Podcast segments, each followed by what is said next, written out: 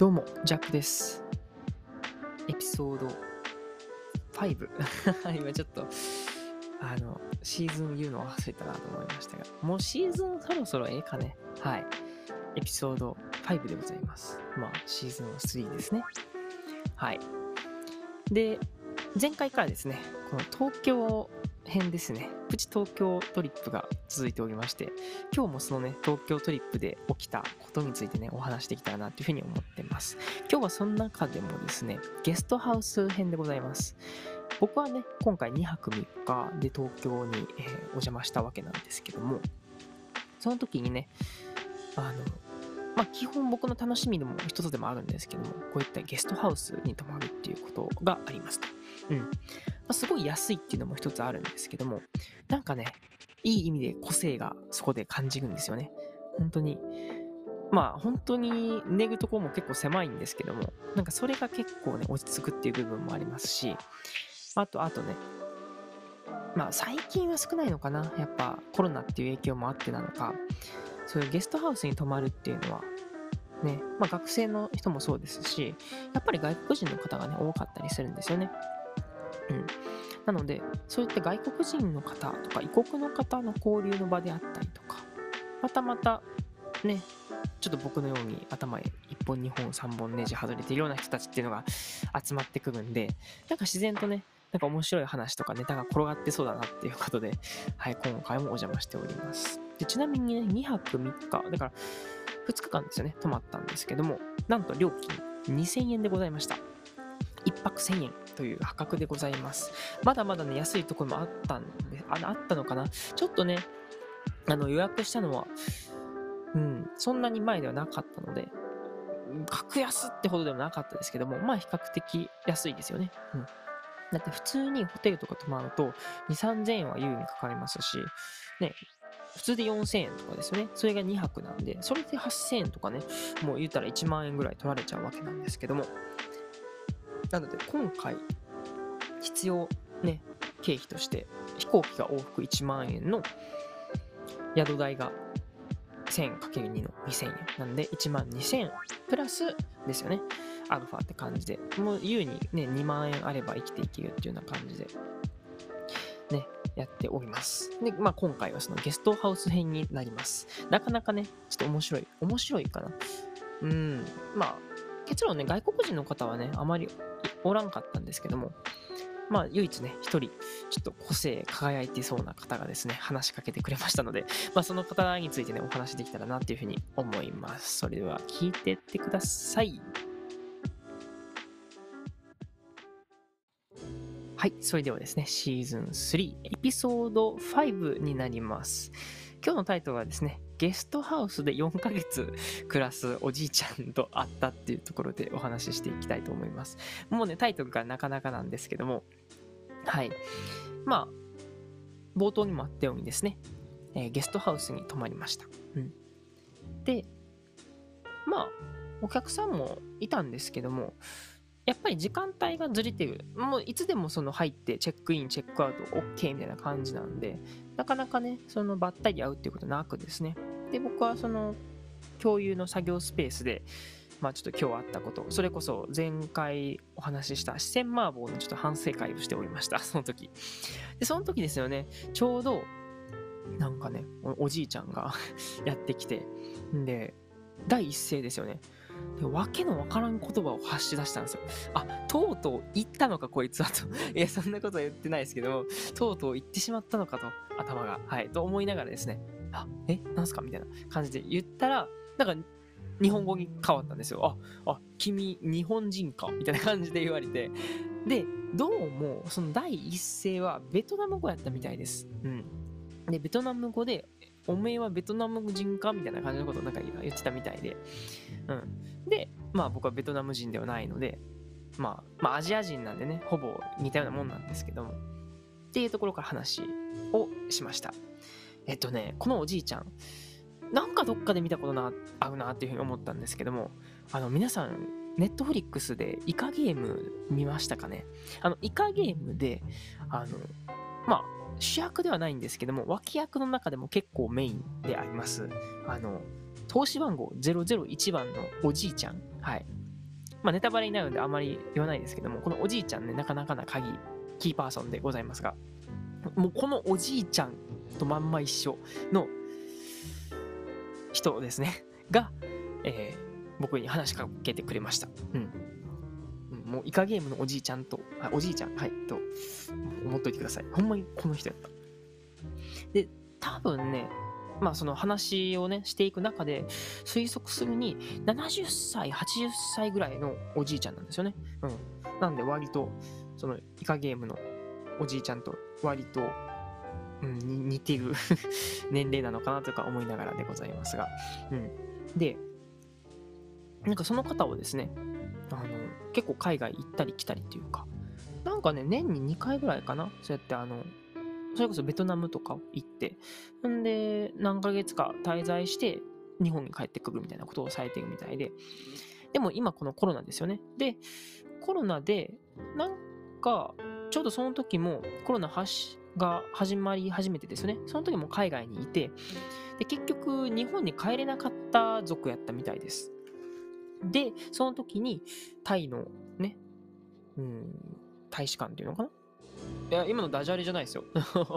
今ちょっとすごいこと言っちゃった。タイの大使館。はい。ごめんなさい。ちょっと自分で自虐ネタやっといて。ああ、びっくりした今。タイですよね。タイに行って、あの、まあ、かくまってもらうというか、んで、タイミング見計らって日本に帰ってきて、みたいなことやったみたいなんですけども、なんかそもそもね、あんまり、その、実家なんかな？そのなんか家には帰っておらずみたいな感じで。ほんで、なんかね、点々とその、何、シェアハウスじゃねえわ。このゲストハウスを行ったり行ったり行ったり来たりみたいな、うん、なんかね、いろんなところ転々してるみたいです。うん、で、しかも、ずっと長期滞在をしてるみたいな感じで。うん、なんと、その僕が今回行ったところですよね。に、4ヶ月、はい、住むみたいです。なかなかのつわものでしょう。っていうね、方がいて、じゃあその人どんな人生を送ってきたのっていうの本当に興味が湧きまして、しかもちょうど僕がですよね、この作業スペースで、その四川麻婆編をね、前回のエピソードでお話ししたんですけども、うん、そのね、こうネタを考えてたので、いろいろその脳内はもうポッドキャスターなわけでございます。なので、本当になんかもうインタビュアーのようにですよね。え、これってどういう、うん、経験されたんですか？とか、え、この後ってどうされたんですか？とか、あの、今まで経験された中でどれが一番辛かったですか？とか、大変、面白かったですか？みたいなことをね、すごいインタビュー形式でなんかやっちゃってました。うん。恐ろしいですね。もう、ポッドキャスター。はい。っていうぐらい、あのネタを集めるのに必死やったわけでございますが、なんとね、計35カ国ぐらいかね、なんか行ってて、みたいな、すごみたいな、うん、話ですよね。いやいや、でもなんか、もうちょっとあの、なんだ、うちの仲間は、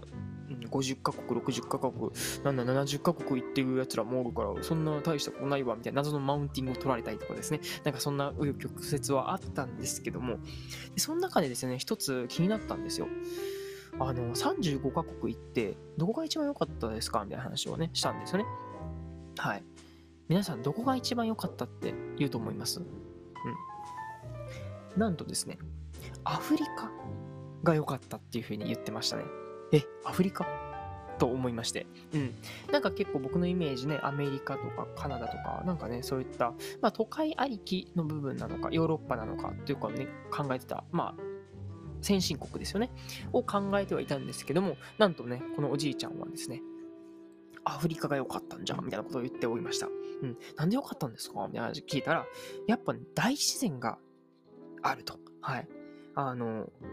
なんだろうな。そのおじいちゃんが言うには、なんか僕らのその自然、見てる自然とまた本当に違う自然があると。うん、そこにはね、なんか大自然っていうふうに言ってはったんですけども、なんか僕らってやっぱり、あの、動物にしてもそうですよね。もう飼われてるとか保護されてるとか、そういう動物を主に見てたり、それこそ動物園とかですね。あとは、そこら辺だったらね、まあ、飼いならされているワンちゃん、猫ちゃんとか、うん。たまに猿とか見ますけどね。あの、散歩してて。まそれは置いといて、うん、って感じで、あまり野生のね、うん、動物って見ないんですよね。見ても鳩とか、うん、なんかスズメとか、あの辺ですよね。で本当にもう飼われてるっていう概念、概念、概念がないんですよね。うん。それが大自然、アフリカ、うん、だそうです。まあそれはね、動物以外にもその自然もって言ってましたね。なんかもう自然も生き生きと伸びておるんじゃ、みたいなこと言ってはったんで、いや僕はね、ちょっと残念ながらアフリカにはまだ足を踏み入れたことはないんで、うん。なんかね、ちょっと興味持ちましたね。アフリカかと。まあでも人生で一回はね、行っておきたいなというふうに思ってるんで、それでちょっと大自然をね、感じてみたいなというふうに思いました。で、もう一個ですね、あの、まあ気になったこと質問してみました。まあ、この35カ国、5カ国ですよね。こう点々と回ってて、うん、なんか困ったことって何かありましたか？みたいなね。結構やっぱ海外ってね、いろんなトラブルが起こると思うんですけども、その中で一番困ったことって何ですかね？みたいなので聞いたんですけども、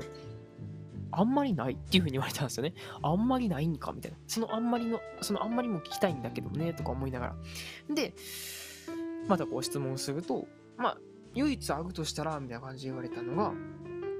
スリにあったっていう話をね、されました。なんかその時にね、やっぱあの、命を取られそうになったみたいです。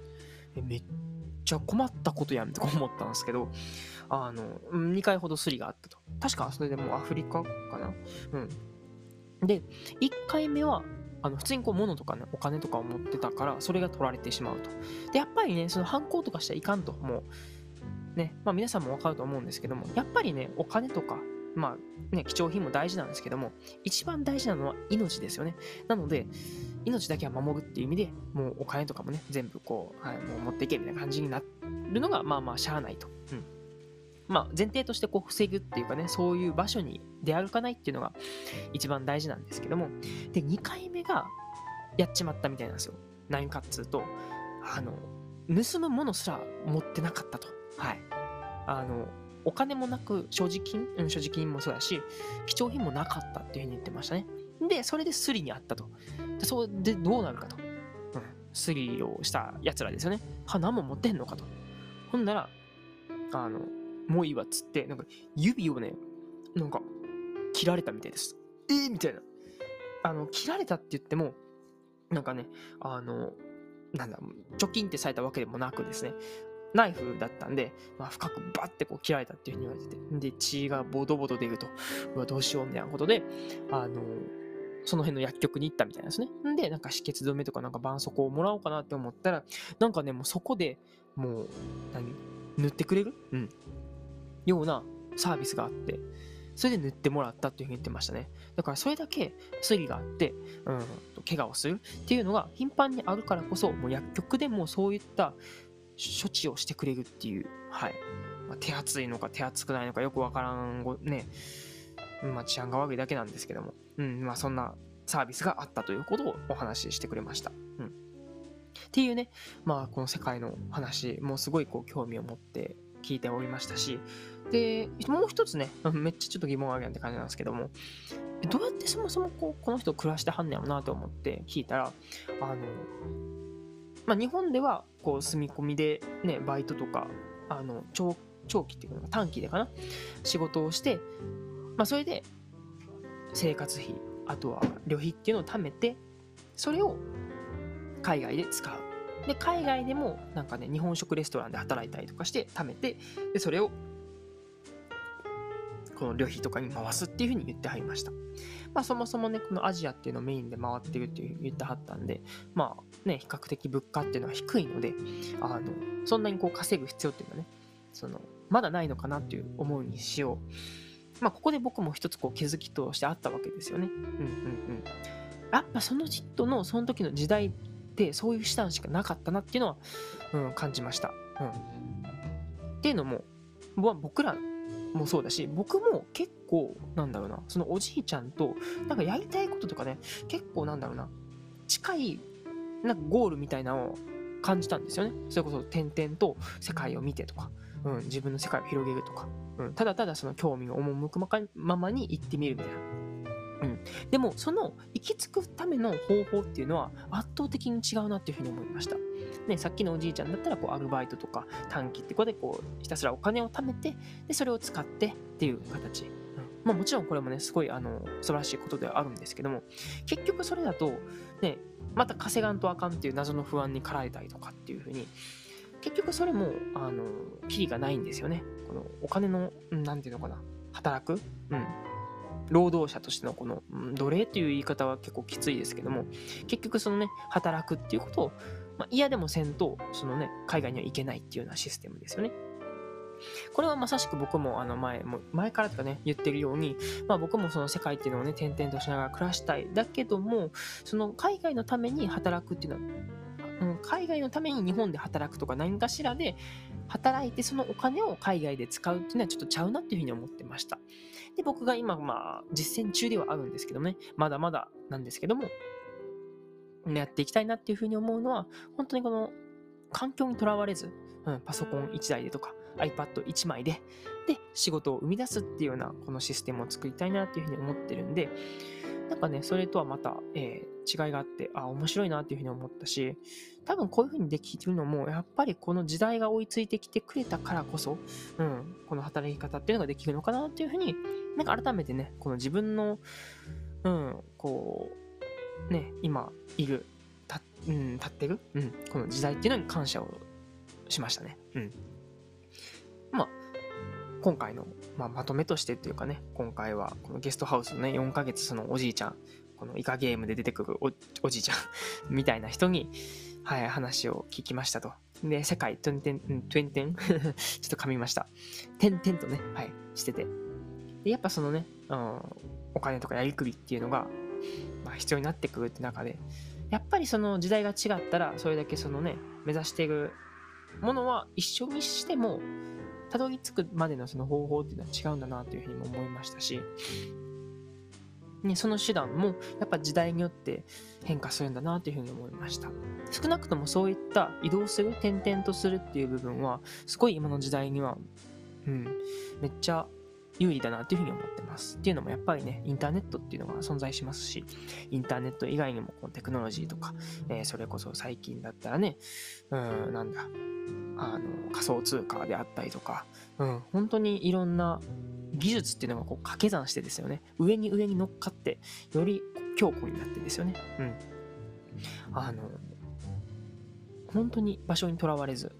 働くことができる世の中になってきてるんで本当にありがたいなというふうに思っております。うんまあ、これはね、あくまでも僕のその一意見でありますし、こういう働き方がいいんだよっていう、まあ、ただ僕のね、思いだけなので、まあ、皆さんもね、あの、それぞれのこれやってみたいなとか、もしね、うん、僕の話聞いて、あ、ちょっとこれ気になるなって思ったら、ちょっとね、あの、調べてみるなり、えー、してもらえたらなというふうに思います。そんな感じで今回ですね、このおじいちゃんから、